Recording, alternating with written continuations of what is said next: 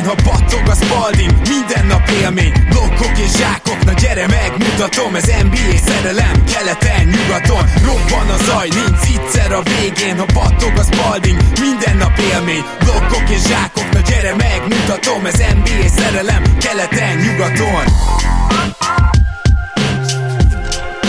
Éj jó! Szép jó napot kívánunk mindenkinek, ez itt a Rep City keleten-nyugaton podcast, a mikrofonok mögött Zukály Zoltán és Rédai Gábor. Szia Zoli! Szia Gábor, sziasztok, örülök, hogy itt lehetek, még sajnos kicsit ilyen Charles hanggal, de remélhetőleg a következő adásra ez már elmúlik. Női hallgatóink valószínűleg éppen fordítva remélik, de... Remélem, hogy a normál alaphangom is elég vonzó másik számára, de igen. Jó van. Na, mielőtt belekezdünk a mai két csapatunkba, mert hogy ma a New Orleans Pelicans lesz az egyik, akit kitárgyalunk, és a Denver Nuggets a másik, szóval két nagyon izgalmas gárda, azelőtt gyorsan hagy mondjam nektek el újra, hogy ugye 10% kedvezményt kaptok a New Era termékekből a New Era KN, tehát New Era keleten-nyugaton promókóddal a repcity.hu-n, úgyhogy ne habozzatok, hanem nézzetek körül, és hogyha valami tetszik, akkor 10% kedvezmény, illetve Patreonjainknak kiküldtünk egy különleges promókódot, amivel meg 15% kedvezmény jár a New Era termékekre, úgyhogy ők meg ott nézzék a, a promókódot azt nyilván nem mondom be adásba. Na de, akkor azt hiszem, kanyarodjunk a New Orleans Pelicans felé, és mivel Pelicans drukkert még mindig nem nagyon ismerünk Magyarországon, legalábbis olyat semmi esetre sem, aki rendszeresen követi a csapathoz közeli beatwritereket, stb. stb. De ha van ilyen, akkor kérlek, hogy jelezd, kedves hallgató, mert akkor lehet, hogy legközelebbi nyáron már téged kérnénk meg egy kis elemzésre, de addig is Májer Györgyöt kérjük meg, egyik kedvenc szakértőnket, bizonyára nem fogunk csalódni. Szia Gyuri! Köszönöm szépen a bizalmat! Sziasztok! Szia Gyuri, én is üdvözöllek, köszi, hogy újfent elfogadtad a meghívást. A New Orleans Pelicans nyarában gyakorlatilag semmi nem történt, kivéve, hogy draftoltak egyet, mégpedig elég jó helyen, ugye ez az a bizonyos Lakers pick, ez Dyson Daniels lett, de nem róla szeretnék először beszélni, hanem hogy egy nagyon picit nézzük már át ezt az egész Zion történetet tavalyról, mert kevés időnk jutott arra, hogy beszéljünk ezekről, és azt tudtuk, hogy Zion nem biztos, hogy elkezdi a szezont, azt nem gondoltuk volna, és az tényleg meglepetés lett, hogy aztán ebből egy egész szezonos kihagyás lesz. Közben olyan fotók keringtek Zionról, hogy gyakorlatilag ilyen pályára álltak körülötte a tárgyak, akkora volt, aztán utána már kaptunk olyan fotókat, hogy kezd jó formában lenni, de én nem is er, ezen akarok rugozni, hanem azon az egyszerű tényen, hogy amikor CJ McCallumot oda cserélték, és ez a csapat elkezdett meglehetősen jól kinézni ugye az utolsó két hónapban, akkor McCallum mint egy véletlen elejtette azt, hogy Zion egyáltalán nem kereste őt fel, hogy így új csapattársak, meg minden, és amikor véget ért a szezon, akkor pedig Zion elkezdett olyan tweeteket kirakni, hogy hát ezek az én brójaim, mi leszünk az új farkasfalka, nyilván nem ezzel a szóval, de értitek, jövőre mindenki félhet, szóval nagy valószínűséggel Zion is felvette a kapcsolatot McCallumékkal egy idő után, mindezt összevetve azzal, amit tudunk. Mégpedig, hogy ugye David Griffinnel nem olyan rózsás a kapcsolata, van ez az egész zongorázó sztori, hogy elment a lakására, és neki állt zongorázni, nem tudom mi igaz belőle, de azért lassan azt is szerintem el kell fogadnunk, és kíváncsi vagyok mindkettőtök véleményére, hogy Zionnal se lehet olyan könnyű. Tehát nem tudom, hogy a körülötte lévő slepp az, ami húzza ilyen-olyan irányokba, vagy önmagában Zion eléggé képtelen a felnőtt kommunikációra, ugye erről is hallottunk híreket, de biztos vagyok benne, hogy itt nem csak a menedzsment oldaláról nem működik a kommunikáció, hanem szerintem Zion olyan, hogyha békén hagyják, akkor el van. Tehát nem vagyok benne biztos, hogy ő tudja azt, hogy egy csapatba hogyan kellene működni, meg a csapatvezetéshez hogy kellene, hogy álljon, és elviekben most teljesen egészséges lesz, megkezdi a szezont, már a preseason már a training campet, vagyis az egyzőtábort, de lehet-e számítani Zion Williamsonra az eddigiek alapján? Gyuri? Menjünk vissza először oda, hogy mondtad ezt a CJ mccollum dolgot, és erre emlékszem, pont a ti podcastetekbe akadtam én ezen ki, legalábbis én úgy emlékszem, és az amikor az All-Star Break környékén volt, mert ugye McCallum nem csak egy csapattársa és egy veterán és egy respected játékos, hanem könyörgöm a játékos szakszervezet elnöke, ugye Chris Paul után, leül oda a Charles Barkleyékhoz, és akkor így megkérdezik, és teljesen szürreálisan így mondja, akkor már ott, ott itt tudom, két hete a csapatnál, vagy egy hete, tök mindegy, hogy hát még nem beszéltek, Szóval mindegy, szóval nagyon-nagyon vicces volt az egész. Annyiban azért árnyaljuk a képet, hogy, hogy egy ilyen Zion-szerű giga meg a sztár fiatalnál, akit ugye már 10, hát hány éves kor óta mentek YouTube felvételek? 14 Annyi olyan ember vesz körül, aki, aki befolyásolt. Nagyon ritka az, hogy egy 19 éves, akármekkora sztárpalántának tényleg azért önálló döntései, meg önálló tervei legyenek, hogy akkor ő hogy kezeli ezt a rehabot, hogy kezeli ezt az egészet. Pláne, amíg nincs meg az első nagy szerződés, akkor mindenki nyilván beadja neki a stratégiát, hogy ezt meg azt kéne csinálni. És még azt sem mondom, hogy, hogy ezek feltétlenül rossz stratégiák voltak. Most gondolok itt arra is, hogy nem tért vissza ugye az előző év végén, vagy hogy nem fogyott le kellőképpen, stb. A, annyi mindent információ hiány is, meg téves információ zúdul ránk, hogy ilyenkor nehéz kibogozni az igazságot, de én azt mindenképpen jó hírként könyvelném el, hogy ha azt mondjuk Zionra, hogy ezzel a testalkattal nem sok prime éve lesz, akkor ezzel a logikával azt is mondhatjuk, hogy azt a prime évet viszont kitoltuk egyel mert ugye tavaly nem sok terhelést kapott. Jaha. Tehát ezt nem mondanám abból a szempontból elvesztegetett évnek, hogyha talán kicsit jobban meg tudták. Ez ugye annó emlékeztek a New Orleans elég komoly edzői stábot hozott oda, amikor David Griffin átvette, hogy aztán Phoenixből nyúltak le, ugye azokat a régi híresen jó Phoenixi ö, edzőket, akik Grant Hill is, meg, meg Steve Nash is annó még összerakták elég idős korukba is. Tehát elvileg profi csapat volt ott, ezért is tűnt, tűnhetett nekünk furának, hogy nem tudnak mit kezdeni Zionnal, de nyilvánvalóan nem is egy könnyű feladat, mert, mert nem nagyon van rá precedens erre a testalkat dinamika kombinációra kb ebből a szempontból se Kilonil volt ugye hasonlítható, de teljesen más dimenzió, a kettő meg máskor. Nem, más sebesség. Szóval, hogy... Azért O'Neill nem csinált ilyen keresztátütéseket a periméterről, hogy betörjön. Szóval nem, de maga korában, meg fiatalon ő is elképesztően gyors volt. Jó, ugye, igen. És akkor még, még, még, ugye az Orlandós korban, főleg az első egy-két évben. Ezt csak arra mondtam, hogy ugye nehéz mit kezdeni így edzőként, mert nem nagyon van rá szakirodalom, vagy nem tudom, hogy mondjam, az ilyen típusú emberekre. Szóval én szerintem naivság volt tőlünk is egyáltalán megkérdőjelezni, megkapja a maxot, mert hát ez gyakorlatilag egyértelmű kellett volna, hogy legyen, mert ezt vállalni kell ezt a kockázatot. Viszont az tényleg azért nagyon gáz volt, hogy ez kommunikálták Griffinék ezt az év elején, hogy, hogy mikor épül föl, mikor nem épül föl, tehát ez, ez, ennek, a, ennek a közösítésnek, félrebeszélésnek azért elég csúnya PR hozadéka volt, amit viszont azért utána szerintem valamelyest visszahoztak azzal. Tehát a renoméja elég sokat romlott, ugye Griffinnek, ha jól emlékszem, egy évvel ezelőtt szíttuk mi is elég sokat, de aztán utána a CJ McCollum trade meg, meg így azért az idén nyári lavírozásokkal, meg mindennel szerintem egész jól visszahozták, és én nálam ez most összerakhatnánk a sorrendet, de, de ha egészséges Zion, ez egy teljesen fix playoff, és nem is play, hanem playoff csapat. De no, majd ide erre, erre azért kíváncsi leszek. Viszont nem, ne szaladjunk ennyire előre, mert egyrészt Zajnak is át akarom dobni a kérdést, másrészt csak kiegészítő információként, hogyha valaki lemaradt volna róla, ugye Zion megkapta előre a hosszabbítást, tehát ebbe az évben még nem lesz maxos játékos, bár hogyha azt nézzük, hogy mi a ruki lehetőségek maxa, akkor az egy per egyesé valójában egy max, de mindegy. Értitek? Jövőre indul, és ha jól tudom, akkor ugye egy kicsit Embiidhez hasonló szerződés, vagyis azért bizonyos számú mérkőzésen pályára kell lépnie ahhoz, hogy megkapja a pénzét, de, és ez csak egy plecska, egy hír, szóval erről még semmi megerősítést nem kaptunk, hogy elvileg, hogyha New Orleans azt akarja, hogy ne fizesse ki ezt a bizonyos bért, akkor nekik Zion-t vévelni kell, vagy el kell engedni. Tehát, hogy állítólag van egy ilyen megkötés is, ami azt mutatja, hogy ez egy sima max szerződés, mert nyilvánvalóan ilyet meg nem fogsz csinálni.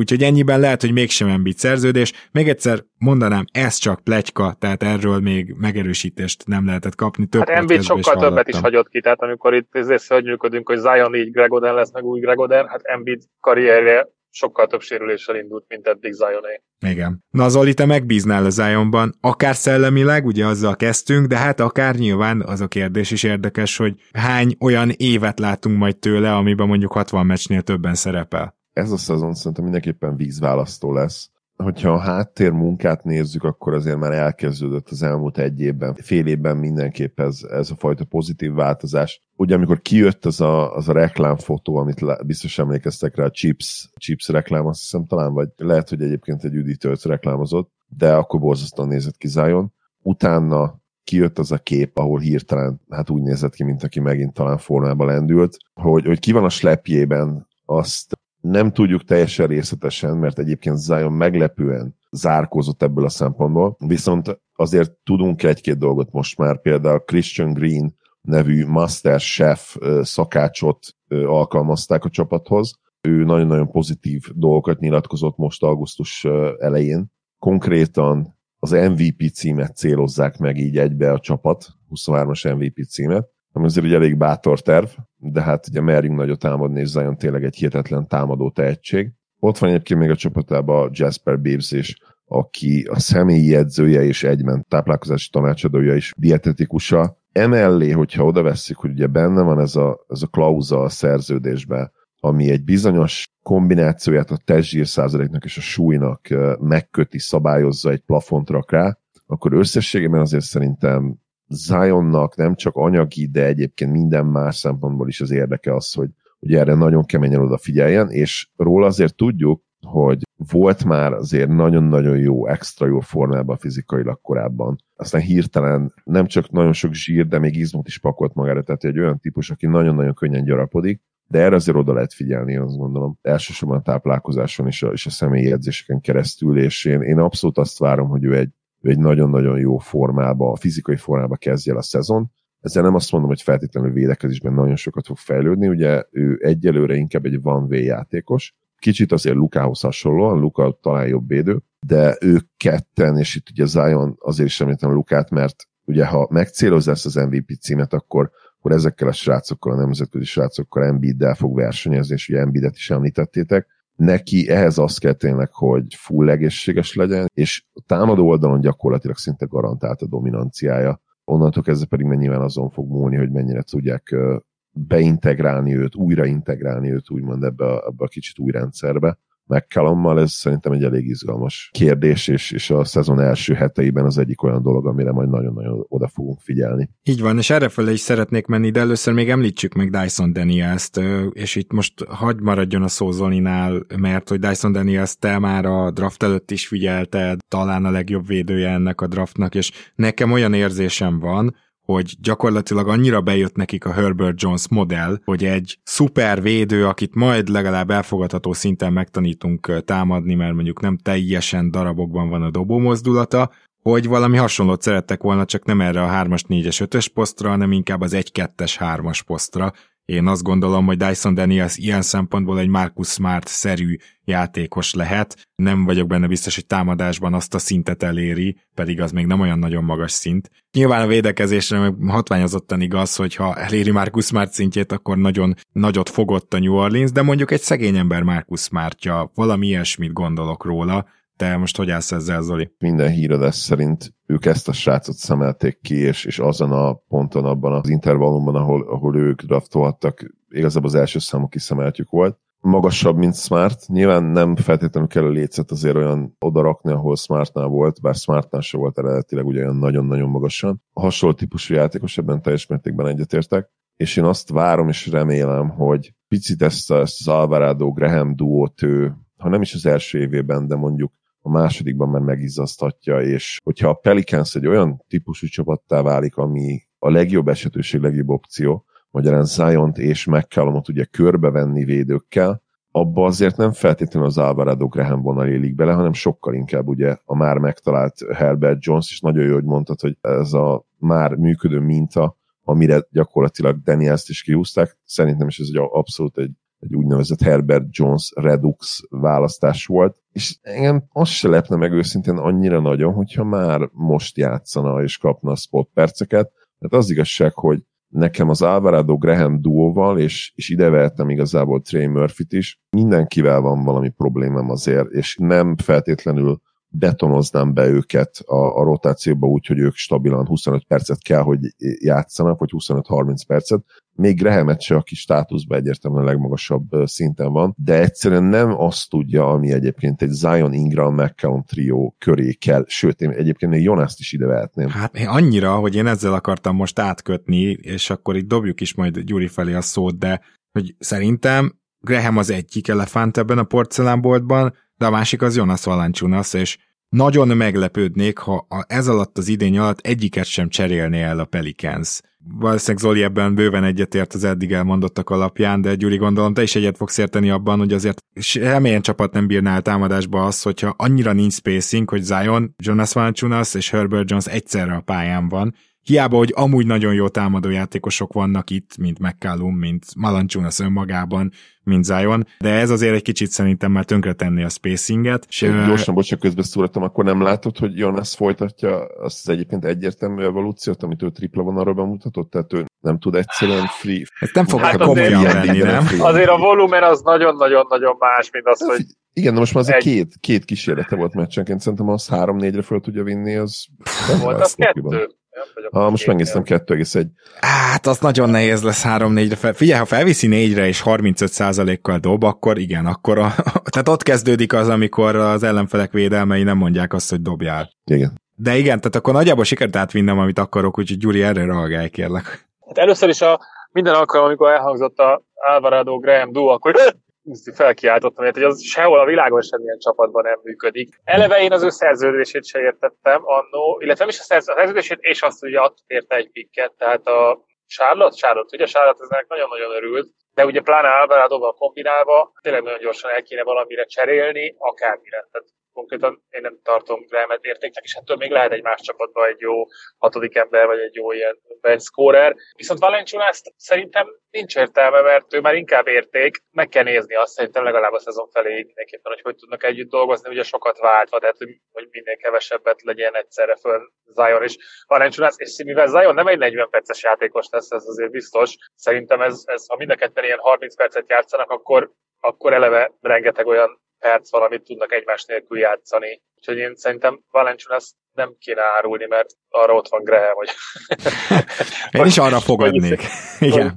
igen. Visszatérve arra, hogy miért bízok ennyire nagyon, bízok, hát hogy miért tartom nagyon jó esélyekkel ezt a csapatot arra, hogy top 6-ba legyen. CJ McCallum is egy olyan játékos, akit még sose láttunk ilyen környezetben játszani. Már, már tavaly is nyilván sokkal jobban érezte itt magát, hogy, hogy, hogy volt mellette egy Ingram, miután azért őt, hát mennyit volt?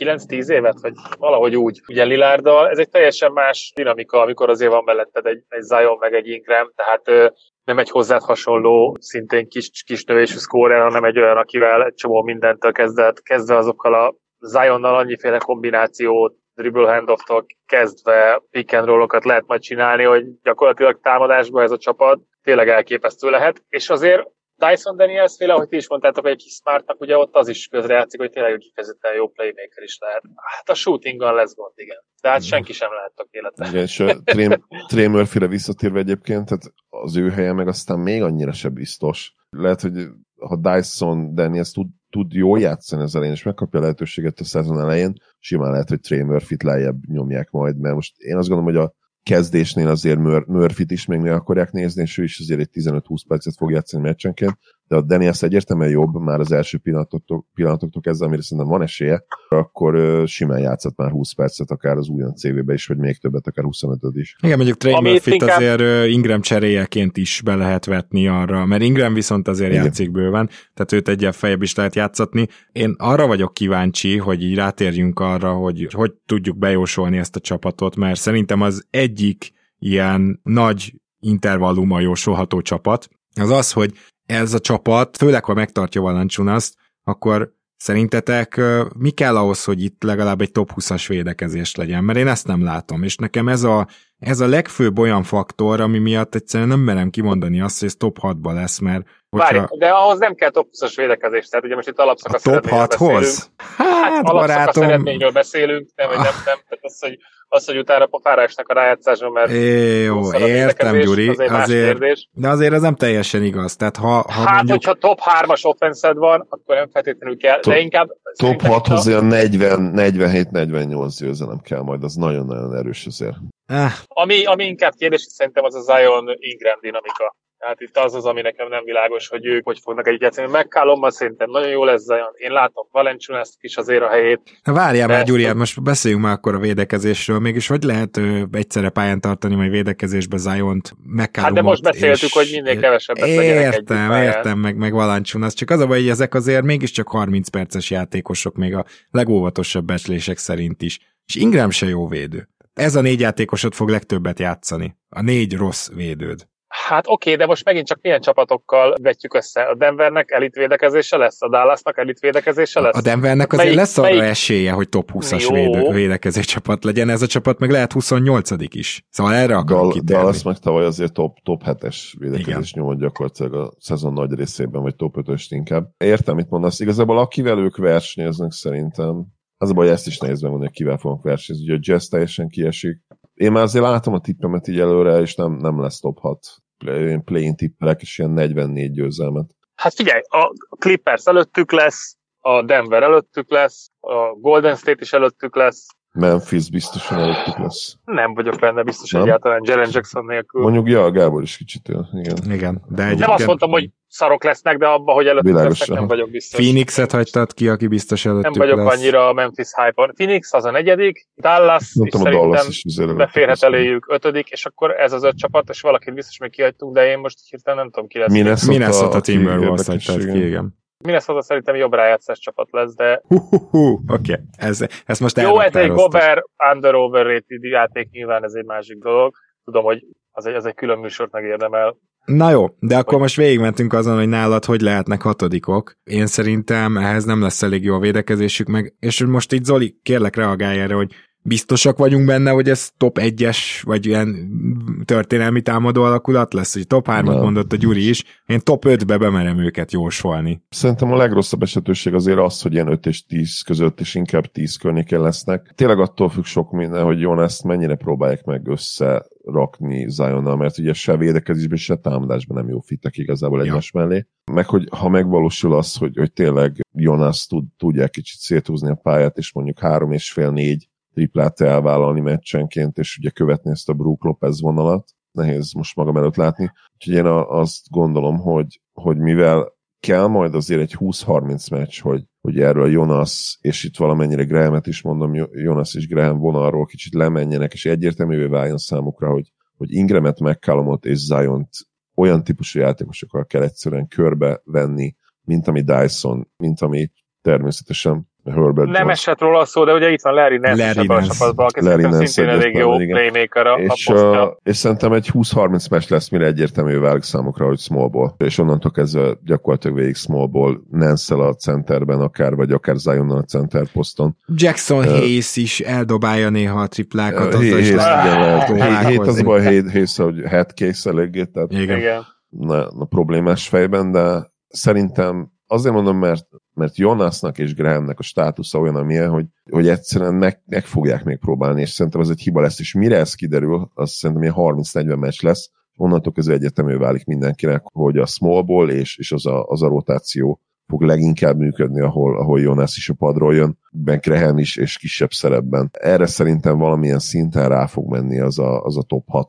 esély, és, és szerintem a, a plane helyért fognak küzdeni. Jó, azért azt, azt, a, azt tegyük hozzá, hogy azért eléggé megmutatta magát Ingram az előző playoffban, ugye ez az első playoff sorozata életével most a Phoenix ellen, nem tudom, valaki meg tudja nézni a, a true shootingot, na most nem a pont 27-es pont átlagával akarom ezt megmutatni, de azért ő folyamatosan fejlődött, az ő fejlődése szerintem még nem állt meg, pedig én régen nem voltam egy nagy, nagy Ingram hívő, de ugye most, most lett csak 25 éves pár napja, azért szerintem ott abban még van kakaó, és azért mondtam, hogy a Zion Ingram dinamika számít. 58%-os TS-sel hozta egyébként, az playoffban nagyon rendben van. Igen, 27 pontnál pláne. Igen, Igen. igen, igen. igen. És mellé most nézem, 6 assziszt, 6 lepattan. Ja. Szóval szerintem van azért még Ingrambe fejlődési potenciál, hát a védekezés nyilván, itt a védekezés az problémás lesz. De... Igen. Ugye Zionba is még kell, hogy legyen, csak egyszerűen ezzel nem merünk Igen. foglalkozni. És szerintem teljesen jogosan, tehát most látjuk azt a Point zion újra, aki egyébként majd akkor ki fogja venni Ingram kezéből a labdát, meg Valanciunas, meg Graham, meg McCallum kezéből hogy ő legyen a pick and roll irányító. Meglátjuk, hogy ezt, ezzel egyáltalán hogy tud majd elbánni Green egyző. De akkor próbáljunk meg pontosabban jósolni, tehát a hatodik helyre várod őket, Gyuri. Nálam jelenleg nyolcadik helyen végez ez a Pelicans, teljesen hasonló megfontolásokból, mint amit Zoli mondott. Szóval nekem megvan már a kis táblázatom, úgyhogy én ez alapján is tudom mondani azt, hogy 44 győzelem az, amit beírtam a New Orleanshoz, tehát gyakorlatilag egy az egybe ugyanúgy gondolkodtam, mint Zoli, viszont akkor Gyuri, te ennél azért magasabbra törsz, tehát akkor neked ez egy 50 győzelmet karcolgató csapat kell, hogy legyen. Hát nem vagyok benne biztos, hogy kelleni fog azért, mert ahogy ezek ugye a pihentetések zajlanak az egész ligában, én nem hiszem, hogy olyan nagyon fontos lesz, majd jó, nyilván sok tankoló csapat is lesz, de én csak egy ilyen két-három győzelemmel mondanék többet, tehát szerintem az elég lehet egy 47-48. Zoli már mondta 44-et, még osztályozzuk már ezt a igazából nyári mozgásokat, mert nekem az is tetszik, hogy Dyson Daniels, nem tudom még pontosan, hogy milyen ez az Zion hosszabbítás, minden esetre összességében erre így egy négyes tudok adni, semmi rosszat nem csináltak, majd kiderül kicsit ne, később. Nekem úgy az AG Lidl pick is tetszett, csak kár ugye, hogy Ó, az szegény. Szé, szétszakította Mielőtt a még odaadta volna a szerződést neki a New Orleans. Pedig nagyon jó pick volt szerintem. Én négyest adok nekik egyébként, mert bár Zion ugye lenyilatkozta, hogy hát ha ide tolják elém a szerződést, holnap azonnal aláírnám. Tehát ebből a szempontból nem biztos, hogy az érdem, meg hát nyilván oda is kellett adni ezt a szerződést. Bocsánat, bocsánat, bocsánat, bele kell szólnom, mert van valaki, akit érdemtelenül elfelejtettünk megemlíteni. Nem biztos, hogy sok vizet fog zavarni, de ha itt már a, a törpe duót megemlítettük, akkor ne hagyjuk ki szerintem Kyra Lewis se, aki még azért vissza fog térni, és lehet, hogy egyből hasznosabb, mint egy Greg. Hát erre kíváncsi lennék, mert ő nem tűnik rossz védőnek, de mondjuk nem lesz túl jó védő egy ilyen sérülésből visszatérve, ugye azt hiszem neki keresztalak szakadása volt, és akkor amellett pedig támadásban azon kívül, hogy tud futni, még semmit nem mutatott. Szóval Fi- fiatalul is, mint, mint Murphy, tehát végül is, ha egybe jön ezek közül a srácok közül, jó, akkor az már jó összességében. Nem, nem tudom, Kyle lewis én direkt nem említettem. Egy osztályzatot kérünk még gyorsan, Gyuri. Mit mondanál erre a nyárra így? Én ezt a négyes tartanám, mert nincs nagyon olyan sok mindent osztályozni. Ugye Temple-t visszahozták, azt hiszem, ugye ő lejárt, visszahozták, még ilyen veterán játékosnak, meg ott van Tony Snell is. Hát Tony Snellnél jobb dobó százalékai nincsenek a történelemben senkinek.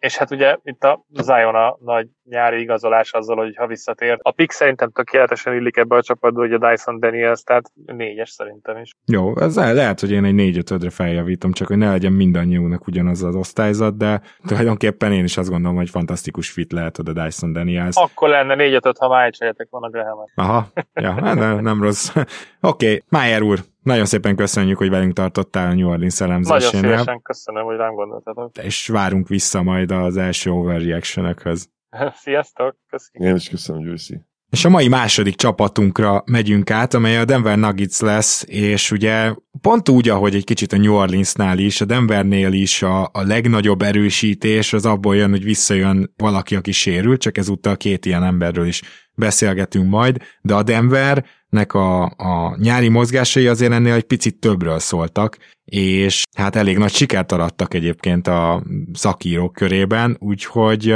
éppen ezt fogjuk átbeszélni Denver Nuggets szakértő kollégánkkal. Péter Zsolta, Sziasztok, örülök, hogy hosszú idő után újra itt lehetek a körötökben. Szia PZ, én is üdvözöllek, örülök, hogy újra elfogadtam a meghívást. Én azt hiszem, hogy talán azzal kezdhetünk, hogy a Denver Nuggets annak ellenére, hogy visszavárta Murray-t is és Michael Porter Jr.-t is, annyira, hogy még szó volt mind a kettőnél arról, hogy esetleg a rájátszásban már játszanak, aztán én szerintem nagyon bölcsen úgy döntöttek, hogy nem. Annak ellenére is szerintem felmérték egy picit, hogy ebből a keretből mi hiányzik, és az, hogy sikerült idehozni, igaz, Will Borton árán, de Kentavious Caldwell Popot, és még Bruce Brown Jr.-ra is le tudtak csapni, az jól mutatja azt, hogy a Denver tisztában van azzal, hogy oké, okay, rendben van, támadásban mi jók leszünk, de itt Aaron Gordon egyedül nem fogja levédekezni az egész perimétert, és hogy egyszerűen kellenek védők. Szóval én azt gondolom, hogy itt nagyon jól levonták a tanulságokat. PZ, hallottál-e bármi ilyen konkrétumról, hogy a Denver igenis ilyen szempontból tudatosan próbál most építkezni, vagy ez neked is csak egy következtetés? Nekem az a gondolatom az egésszel kapcsolatban, hogy azért a Tim Connelly-nek a lecserélése Kelvin Boothra, ugye, a GM pozícióban, az nagyon sokban befolyásolta ezeket a történéseket. Tehát nem vagyok benne biztos, hogy ezek megtörténtek volna, ha a GM csere nem történik meg ugye májusban. Uh-huh. Ott szerintem Busznak a mondjuk úgy előrelépésével egy kicsit másféle irányba fordult a csapatnak a szervezése. Úgy megnéztem, a tavalyi 17-es keret, ugye ebből 13-an léptek pályára a rájátszásban, abból 10 ember nincs most a keretben. Olyan szinten, a túvéjek is teljesen meg vagy csere folytán, vagy nem igazoltuk vissza őket, tehát tulajdonképpen az alapembereket, meg egy-két kiegészítőt kivéve, tényleg lecserélődött a csapat, és egy kicsit más hogy mondjam, ilyen ritul jellegű újjászervezésnek lehet ezt már szerintem mondani, ez már van annyi ember, hogy ezt akár már ritulnak is lehet mondani így egy, egy nyelv folyamán. Annak ellenére, hogy igazi blockbuster dolog ugye nem történt. Tehát leginkább híresebb dolog, ami a legtöbben fölkapták a fejüket, az az, hogy DeAndre Jordanra miért van szükségünk. De főleg, ez főleg nem bocs, a... ezt muszáj kihangsúlyoznunk, hogy a free agent piac első percében. Igen, igen, igen. Tehát, hogy talán ez volt a leges-leges meglepőbb húzás, de az összes többi, ami történt, az meg pozitív volt, ez inkább csak kérdéses, majd meglátjuk. Ugye fontos volt Jokicsnak a visszaigazolása,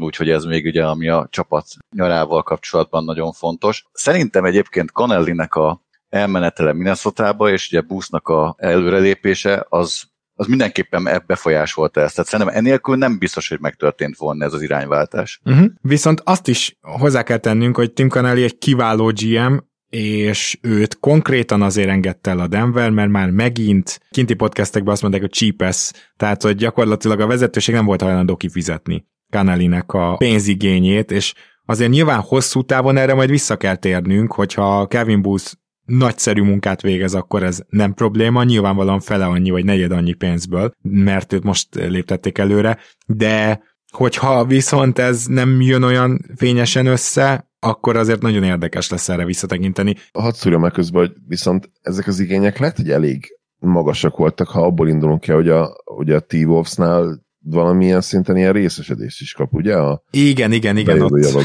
ott azt hiszem kb. Azért részvényeket az, az kapott, erős. igen, az erős egy picit. Főleg úgy, hogy most azok a részvények azok valószínűleg felfele mennek a következő években. Amit mindenképpen kiemelnék, csak hogy kezdjük így, és haladjunk végig, az, hogy a Cardwell Pop cserével már akkor is elégedettek voltunk, még pedig mind a két csapat oldaláról, tehát a Washington oldaláról is. Cardwell Pop mellé is Smith érkezett, akit tudjuk, hogy egy olyan csereirányító, aki általában kiharcolja magának a perceket, és általában a komoly meccseken, playoffban pedig már nem bizonyul bevethetőnek, és ennek elsősorban az az oka, hogy ő neki nagyon inkonzisztens a triplája, leginkább nincs, bár van egy-két hónap, amikor jól dobja, és nyilván bár egyébként nem lenne szarvédő, de hát annyira, annyira kicsi, hogy védekezésben sem tud faktor lenni. Ez a kettő, ez most már egy csereirányítónál se nagyon fér bele. Ennek ellenére az egy jó dolog, hogy lett itt egy csereirányító, mert az egyetlen ezzel a cserével kapcsolatban, ami kicsit neccessé teszi, az az, hogy ugye lassan elfogynak Denverben, úgyhogy Morris is elment, úgyhogy Borton is elment, azok a játékosok, akik le tudják ütni a labdát, és hogyha egy Murray és Jokic végig egészséges, és hogyha a szintén újonnan igazolt Bruce Brown tudja azt a playmakinget ebbe a csapatba még beletenni, amit Brooklynba is láttunk tőle, akkor valószínűleg nincsen semmi gond.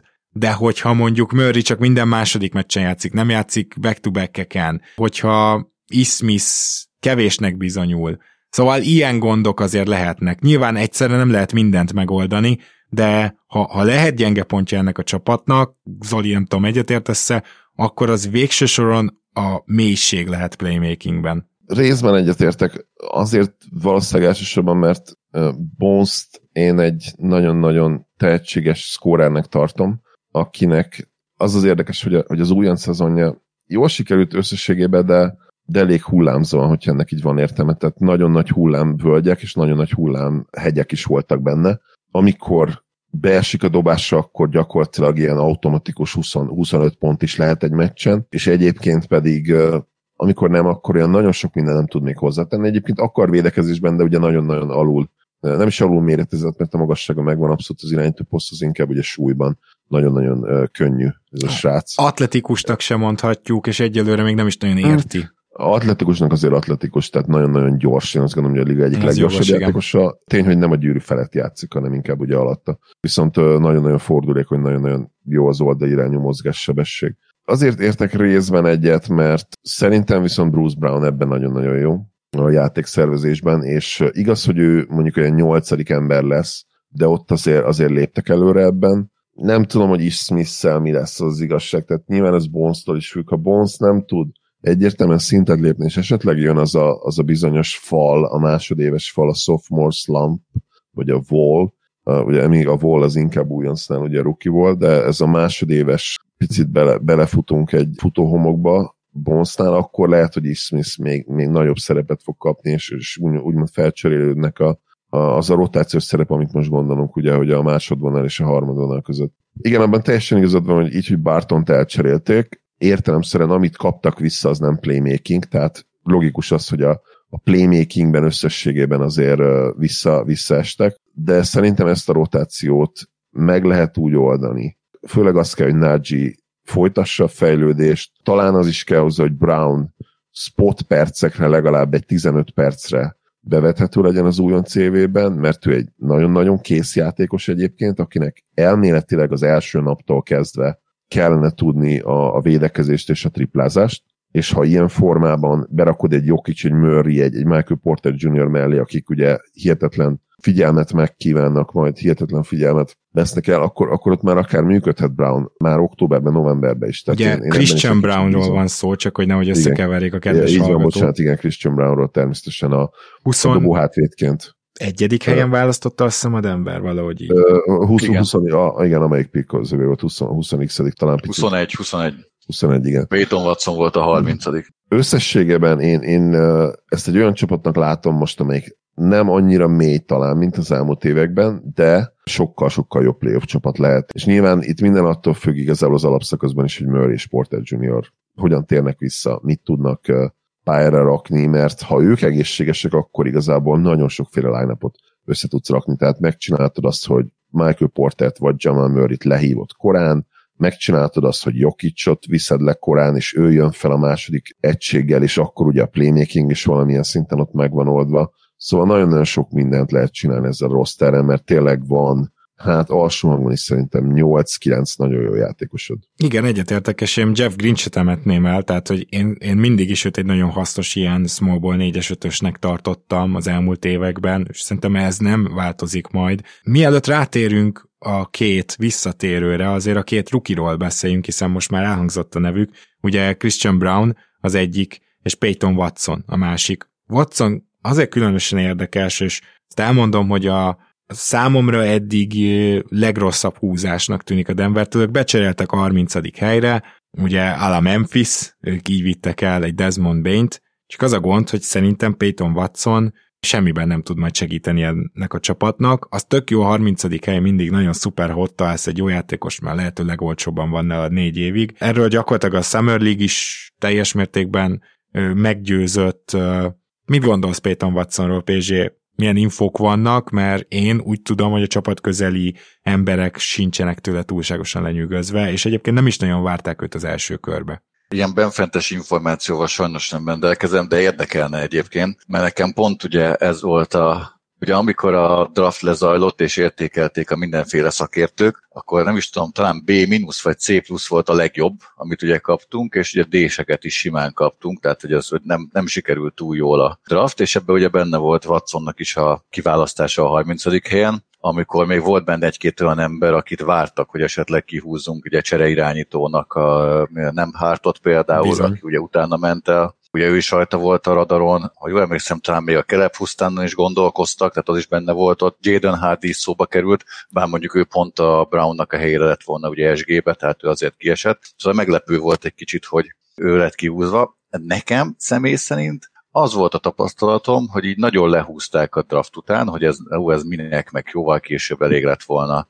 meg körülbelül a 46. helyen, ahol Kamagatét kiválasztottuk, kb. ott kellett volna kiválasztani. Nekem pont olyan érzésem volt a Summer League-ben, hogy oké, okay, nem idén, tehát hogyha idén megyünk a bajnoki címért, idén nem fog segíteni. De egy-két év múlva ebből a fickóból lehet valami. Tehát én a, én a Summer League meccseken, oké, okay, totál inkonzisztensen csinálta, uh-huh.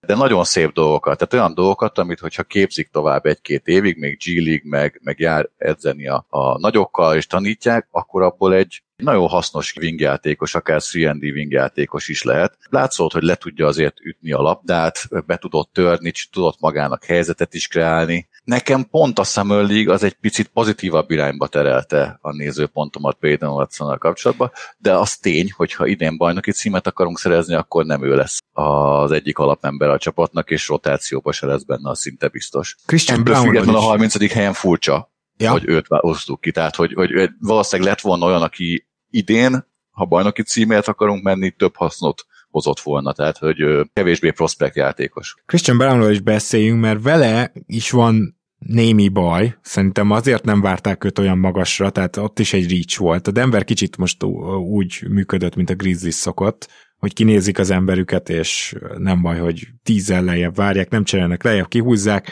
Brownnál ugye az a kritika, azt kell elképzelni egy olyan srác, aki eléggé atletikus, egy olyan hármas, aki mondjuk talán ilyen hatalmas big wingeket nem fog megfogni neked, de amúgy nem egy rossz védő, és tud tiplázni. Tehát valamiféle klasszik 3 nem kell Mika Bridges meg társai stratoszférájába várni őt, de, de azért van ebben potenciál. Viszont ugye brown meg az a kritika, hogy nagyon kész terméknek tűnik, és senki nem lát bele ennél sokkal többet. De hogyha mondjuk ő ezt a 3 szerepet tudná hozni NBA szinten, akkor az bőven elég lenne a Denvernek. Kérdés, hogy, hogy vajon tudja-e, mennyire vagy bizakodó Zoli, mert ugye ő egy olyan játékos, amit mind a ketten figyeltünk már a draft előtt. Én, én abszolút bizakodó vagyok, és ez elsősorban nem csak Brownnak, hanem a, a, a rendszernek is igazából köszönhető, ami, amit ugye kiépítettek. Az igazság, hogy Brown egy, egy rohadtó kiegyensúlyozott tripladobó volt az egyetemi három éve alatt. Évről évre fejlődött. Nem vállalt el rengeteg triplát, de azért második évében öt kísérlet, most a harmadik évében 3,3, első évben 2,3, az még ugyan nem volt sok, de 44%-kal dobta utána volt egy pici ilyen visszaesés, 34% öt kísérlet mellett ott, ott valószínűleg nagyobb terreket raktak rá támadásban, mint ami, ami az ő tehetségében benne van. De most az utolsó évében, ami ugye a harmadik éve, utolsó lett, mivel ledraftolták, ott pedig 39%-a triplázott 3,3 kísérlet mellett, stabilan bőven 70% feletti büntetődobó, ami azt mondatja velem, hogy, hogy egy nem feltétlenül elit, de egy kiegyensúlyozott 36-37 százalékos shooter lehet triplából már az első két évében az NBA-ben. Úgyhogy én abszolút bizakodó vagyok abból a szempontból, hogy ha őt pályára rakják konzisztensen, akkor szerintem jó teljesítmény nyújt az első pillanatoktól kezdve majd, hogy pályára kerül-e vagy sem, azért az nehézkesebb, mert itt nyilván attól is függ, vagy attól függ igazából sok minden, hogy Michael Porter Jr.-ral mi lesz, attól is függ nagyon sok minden, ugye, hogy hogy Murray-vel mi lesz, mert ha Murray-t is kiülteted időnként Michael Porter Jr., akkor ugye mi történik, Bones megy a kezdőbe, Ismith a csere irányító, és már gyakorlatilag be kell raknod valahova Brown-t, és játszatnod kell ezeken a meccseken. Tehát Igen. Itt, itt igazából nagyon képlékeny a dolog. Na, PZ, mi hír van Michael Porter Jr.-ról? Legutolsó, ami hozzám eljutott, az az volt, hogy el fogja tudni kezdeni a egyzőtábort a Denverrel. Nekem is az utolsó hírem, direkt végignéztem itt a két-három olyan oldalt a tegnapi este folyamán, hogy van-e valami olyan érdekesség az utóbbi időszakban, mert most ugye elég, utóbbi hetekben eléggé csöndes, vagy leginkább az ugye az EB annak a NBA játékosai. Hogy uralták a híreket, igen, igen. Igen, igen, tehát hogy az EB-n játszó, az EB-n hogy játszottak az NBA játékosok, ugye ezek a hírek mennek leginkább. Szóval újat én sem hallottam MPG, MPG-vel kapcsolatban, nekem is az, utolsó hírem, hogy az, az el fogja tudni kezdeni az edzőtábort, és az alapszakaszt is. Elvileg ugye róla még nincsenek is kint videók, illetve volt valami olyan hír, hogy valami edzésen 27-ből 26-ot bedobott hármasból, tehát hogy valami ilyen hírt hallottam azt hiszem a múlt héten, vagy ennek a hétnek az elején. Tehát ezek Igen, egy bár... videót láttam, ahol a, egy ilyen középkorú kopaszodó fehér segédedzőt átzsákol. Igen, ilyen, videót Mörülről is lehet látni már, amikor elég Igen. relatíve atletikusnak tűnik a ugye sérülése után. Nyilván ez nem jelent semmit. Nyilván ezek nem is semmit, azért annyit jelent, hogy tudnak Igen. nagy elánnal edzeni, nem nyilván önmagában már jó, de ja, ez még nyilvánvalóan nem NBA tempó. Ez az, amit Murray már tudott volna rájátszásban is, de pont a kontakt, meg ugye annak a még intenzívebb fizikai igénybevétele miatt nem került végül pályára. Igen, és egyébként utána le is nyilatkozta a playoff után, hogy nagyon-nagyon örül neki, hogy nem győzte meg magát arról, hogy játszon, mert most már a saját bevallása szerint akkor még nem tudott úgy edzeni, hogy, hogy nem gondolt egyáltalán a lábára. Ugye ilyenkor azt mondják, hogy ez hónapok, mire hiába vagy már egészséges, és hiába tudnál mindent ugyanúgy csinálni, még hónapokba telik, mire, mire elfelejted úgymond, hogy neked szétszakadt a térded, Igen. és mindent ugyanúgy csinálsz, mint előtte. És ő még nem volt azon a ponton, akkor ez egyértelmű. És valószínűleg nem is nyújtott volna jó teljesítményt, mert ö, nagyon nagy ö, mentális nyomás lehet így visszatérni, hogy tudod, hogy igazából hát rajtad múlik, vagy rajtad kellene, hogy múljon, hogy kompetitív legyen a csapatod egy, egy, egy Golden State Warriors ellen, mert ugye gyakorlatilag mindenki a Warriors továbbjutását várta, és ha őszinték vagyunk, szerintem a játékosok is tudták, hogy ez fog történni, tehát Murraynek itt hatalmas nyomás alatt kellett volna játszani. Azért élhetünk, Igen, a, gyanúper, élhetünk a gyanúperrel abban a tekintetben, hogy ez a két játékos back-to-back-eken, lehet, hogy nem egyszerre, de pihengetni fog még, hogy ez a két játékos az első hónapokban, akár három hónapban 30 percnél sokkal többet nem átlagol. Tehát, Abszolút, én is, én is ezt várom, igen. Nem, nem is lenne szabad. Igen, mert ugye ennek a gárdának most már végre tényleg az lenne a lényeg, hogy a playoffba jó helyről bejusson egészségesen. Viszont én azt gondolom, hogy mélységben nem lesz velük probléma. Ugye mondtad Zoli, hogy igen, az a mélység, az a playoff mélység, az tényleg odáig tart, hogy a 8-9 játékos, tehát ne serüljön meg senki.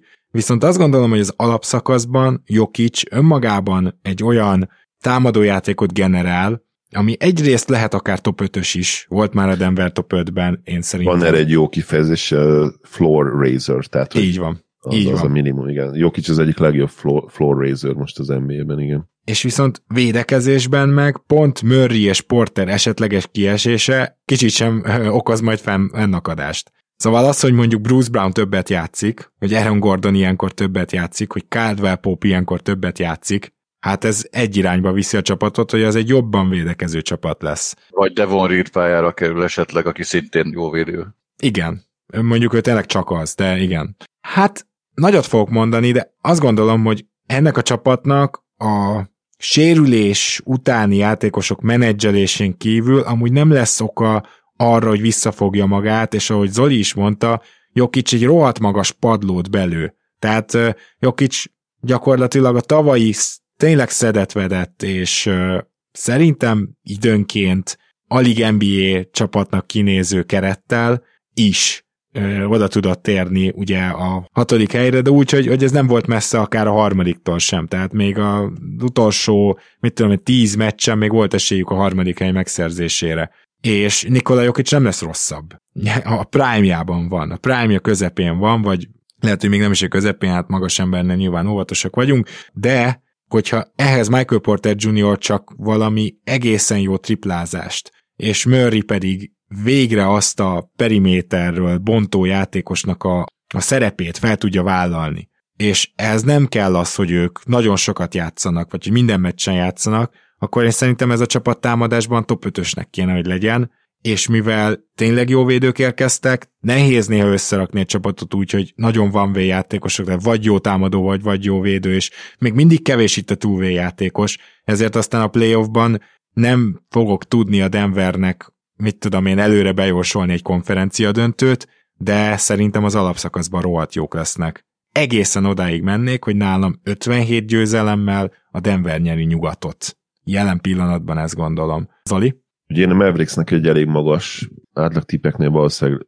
3-4-5 meccs a magasabb, a magasabb a tippet 58 győzelemmel, és azzal szerintem vagy elsők, vagy másodikok lehetnek, és, és én is abszolút a nuggets és a suns várom még ide, tehát mind három csapatot ugye ilyen 50 58 győzelem köré várom. 59-et tippelek akkor a Nuggetsnek, remélem, hogy egészségesek lesznek, és 60 győzelem közelébe kerülnek. Most ezzel még, mint playoff csapat nyilván nem mondtam róluk semmit, de az alapszakaszban én is azt gondolom, hogy nagyon-nagyon jók lehetnek. 59 győzelmet tippelek, és azzal megnyerik nyugatot nálam. Na, wow. Majd még megyünk egy kört az értékeléssel, mert az még érdekesebb lesz szerintem, de először akkor te is próbálj meg betippelni ezt a csapatot, kérlek, PZ.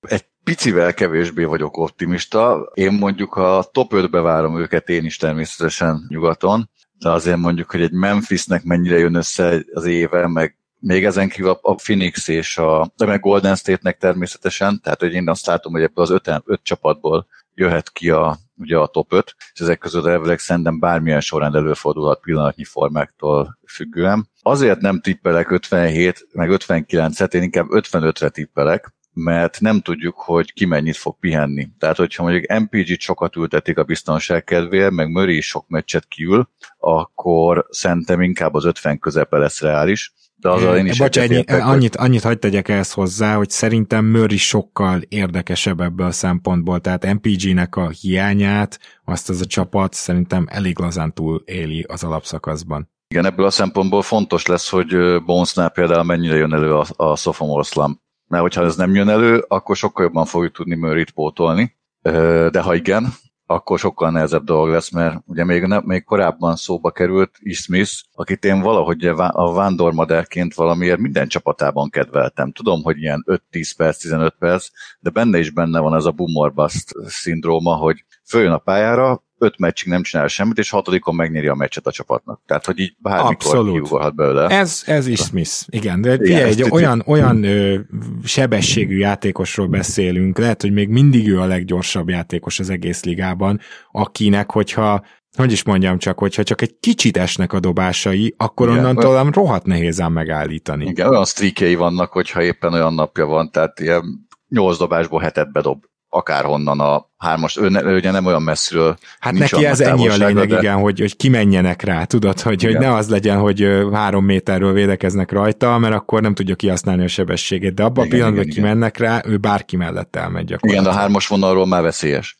Tehát a hármas vonalon túlról nem veszélyes, tehát nincs olyan távja, mint Bonesnak, vagy Liládnak, vagy stb. Neki ugye a hármasnál van, ő onnan annál messzebből nem szokott dobni. Na mindegy, térjünk vissza, hogy szerintem sok fog múlni azon, hogy egy egészséges marad-e a csapat. Ha egészséges marad, akkor az 55 fölé is mehetünk. De én most jelen pillanatban pont a pihentetések, meg itt a, össze kell állnia még a, a csapatnak, én inkább csak 55-öt tippelnék most. Egy picit óvatosabb vagyok a tippel. Mondjuk egy harmadik helyet nyugaton. Uh-huh. Teljesen adja, akkor értékeljünk, mert nagyon sok jót csinált a Denver, jön, jön vissza a két sérült, és őket meg ugye nem erőltették túl, nem tették vissza a rájátszásba. Tudom, ez nem ehhez az off tartozik, de ez mégis számomra egy pozitívum. Mind a két nagyobb szerzemény, tehát Bruce Brown és Kentavious Caldwell Pope is fantasztikus lehet ide. Brown különösen várom, hogy mennyire tud ugye hasonló szerepet betölteni egy már magas posztról irányító Jokic mellett, mert ugye tudom, hogy furcsán hangzik egy ilyen magas játékosról, de gyakorlatilag ő volt a, a négyes, ötös ezekben a setupokban Brooklynban, tehát hogy meglátjuk, hogy Bruce Brown hogy jön be, igazából Christian Brownnal annak ellenére kötözködtem, Zolival értek egyet, tehát pont az ő általa várható dolgok azok ide tök jól jönnek, viszont szerintem egyelőre én rossz ötletnek tartom ezt a Watson becserélést, meglátjuk, hogy igazam lesz de azért az alapján, amit elmondtam, már sejthető, hogy ez egy jó osztályzat lesz, és az, hogy Tim Connelly-t nem fizették meg, azt tényleg arra még vissza kell néznünk szerintem pár évvel később talán, de jelen pillanatban szerintem ez egy ötös alá. Úgyhogy én nagyon elégedett vagyok a Denverrel. Zoli? Én is én ötöst adok, hogy a csillagos ötöshez még egy picit több kellett volna, de szerintem az itt telibe ötös, ez hogy mindent, mindent jól csináltak, és tényleg ez egy ilyen most vagy soha szezon, nem? És itt most nem arra gondolok feltétlenül, hogy bajnoki címet kell nyerni a Nuggetsnek, hanem itt ki kell derülnie annak, hogy, hogy igenis csapatszinten a védekezés fejlődött, a koncepció az ott van a fejekben, és ki kell, hogy derüljön, hogy az volt a probléma, hogy, hogy egyszerűen a perimétervédők azok borzasztóan gyengék és alulméretezettek voltak. Most már ez, ez nem lehet ekkora probléma. Nyilván nem lesz a Nuggets a, a liga legjobb védekező csapata, de egy ilyen vállalható és a play is valamilyen szinten hatékony, a győzelemre esélyt adó védekezésnek kell majd ennek lenni. Egy ilyen top 12-es, 13 14 hely, és az kiegészülve egy elit támadójátékkal egy nagyon-nagyon potens csapattá, és szerintem akár igazi contender is tenni a Nuggets-et, úgyhogy, úgyhogy ezt várom, ezt remélem, és, és ezért ötöst adok nekik. Pézsé, hogy értékeled ezt az off-season-t? Gondolom, te is hasonlót vársz a csapattól, mint amit Zoli is mondott, és nem is a támadás lesz itt a fő hangsúly, hanem hogy tényleg az a top 15-ös védekezés, az meg legyen mellé. Eszembe jutott, és Zolinak a, a mondani valója közben itt magamban jól elnevettem magam. Emlékeztek a tavalyi idény első 10-15 meccsére? Amikor torony magasan vezettük a védekező listát. Igen, igen. de szerintem az Olival... Azt, azt tudom, hogy egy statisztikai anomália volt, vagy hogy mondjam, tehát hogy az nem az volt a realitás, csak ilyen eszembe jutott ez a, ez a fajta faktor, hogy tulajdonképpen képesek vagyunk arra, hogy jó védekező időszakokat hozzunk, de...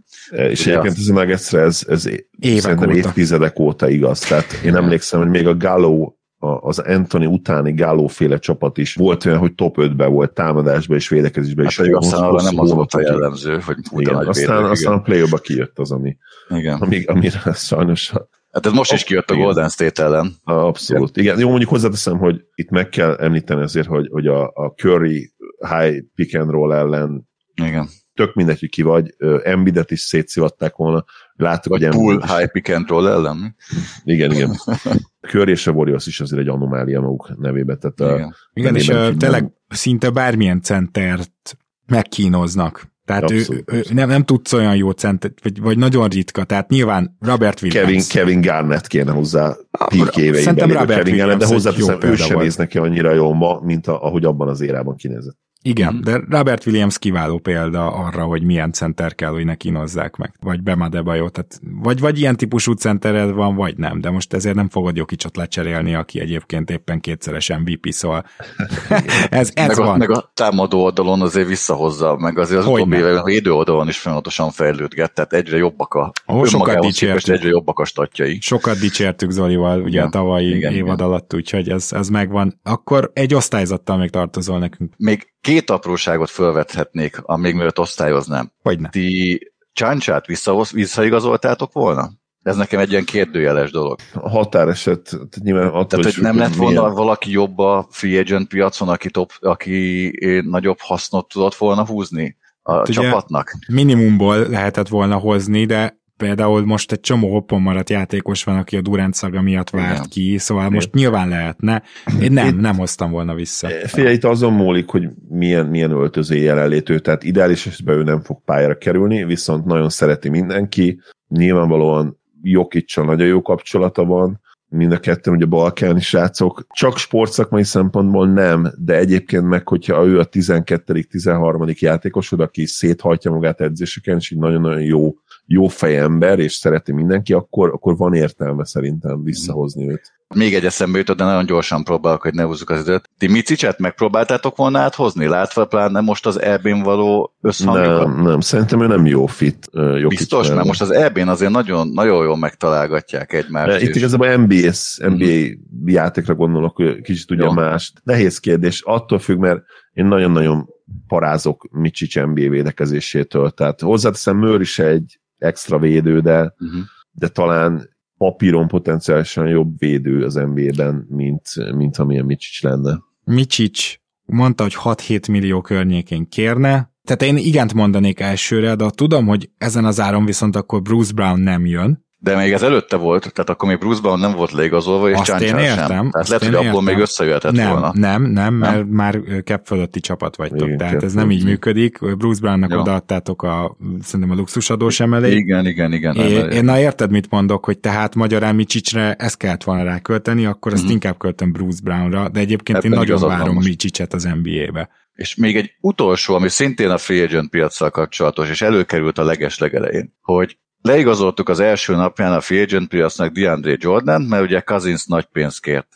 Látjuk, hogy milyen magas emberek maradtak bent a free agent piacon, plusz Cousins sem igazolt le valahova. Utólag visszanézve, szerintetek hiba volt DeAndre Jordannek a leigazolása, vagy inkább most visszahoznátok Cousins? Mert én jelen pillanatban most persze nem lehetett tudni előre, de szerintem DeAndre Jordan nem képvisel akkor a játékerőt, hogy az első napon le kellett volna igazolni, hanem kivárhattunk volna akár egy hónapot is. mert Olyan szintű játékost most is le tudnánk igazolni a free agent piacról. Viszont Kazinsz nem kelt el. Totálisan egyetértek, ez meg is erősíti azt az öt alát nálam, sőt a négy ötöt felé terelgeti, mert... Igen, ezért, én ezért nem akarok kötöst adni majd, de a végén eljutok ideig a konklúzióig.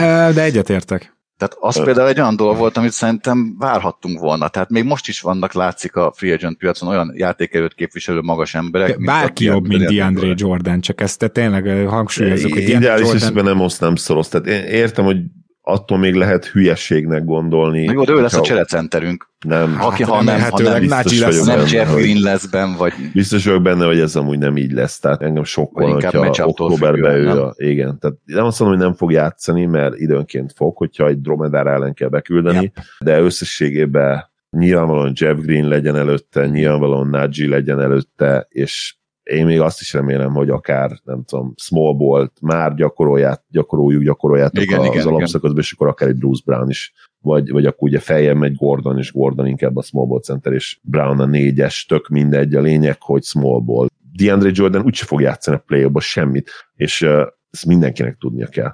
DeAndre Jordan értelmetlen vitték oda, tehát ebbe egyetértek, nem akarom azt mondani, csak ha már, ha már értelmet keresünk benne, akkor az nem a playoff, meg nem az, hogy ő stabilan 20 percet kap majd cserecenter poszton, hanem legyen ott egy nagy test. Idő, időnként játszik az, az alapszakaszban. Igen, ilyenkor nevettem, amikor Diana Jordan azt mondta, hogy majd mentorkodni fog valamikor egy fél mondatban. Csodálatos mentor, igen. Igen. Ja. Nem, ezért, ezért nem arra gondoltam, hogy a DeAndre Jordan mennyit fog osztani, vagy sem, hanem hogy Kazins fog-e hiányozni, mert ő azért olyan... Nem, ö, szerintem egyébként Kazinsnak se kellett volna. Kazins is igazából túl volt játszatva az előző szezonban az írság. Okay, akkor az értékelés.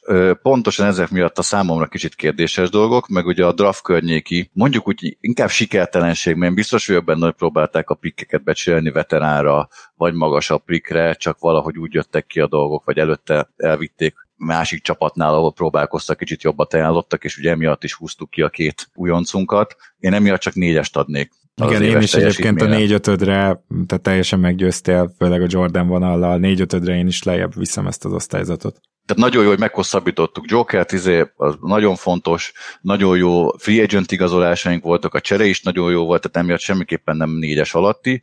Na azért van egy-két olyan dolog a, a rotációban, mert szerintem lehetett volna még egy fokkal jobbat összehozni, és egy, még egy picivel mélyebb rotációt. Ezért mondom 4 5 de mondjuk, hogy azt a matek tanárom mondta középiskolában, 4 5 háromszor fölé húzva. Jó. Kaptam egy ilyen osztályzatot egyszer. Nem rossz. Egy valami ilyesmi, ilyen négyes, erős négyes. Hát ez viszont a szereplésedre nem vonatkozik, mert az ötös volt, PZ, köszönjük Köszönöm szépen, szépen. hogy jöttél. Én is örülök, hogy itt lehettem. További csapatbemutatásokhoz sok sikert, és akkor remélem, hogy majd évközben, ha megint szóba kerül a Denver, akkor majd hívtak és újra találkozunk. Mindenképpen, és köszönöm Pézs, hogy Addig is a legjobbakat mindenkinek. Sziasztok! Zoli, mi is a műsorunk végére értünk, és majd megyünk tovább, illetve nyilván az EB-re is adott esetben lehet, hogy csak a végén, de ránézünk, úgyhogy lesz bőven témánk a következő hetekben. Addig is nagyon köszönöm, hogy ma is velem tartottál. Örülök, hogy itt lettem. Szia Gábor, sziasztok! Kedves hallgatók, ahogy mondtam is, jövünk, úgyhogy várhattok a továbbiakban is, és felhívnám figyelmeteket arra még egyszer, hogy van akciónk a Repcity-nél, illetve hogy támogathattok minket Patreonon, ott meg még nagyobb akciónk van a Repcity-nél. úgyhogy eh, köszi szépen egyébként nagyon, hogy támogattok, és majd valamikor a szezon elején csinálunk egy mailbaget, úgyhogy már lehet fogalmazni a kérdéseket, ha esetleg a kedvenc csapatoddal kapcsolatban valami még nem hangzott el, kérdezz rá nyugodtan, kedves hallgató, és tarts velünk. Minden jót! Sziasztok!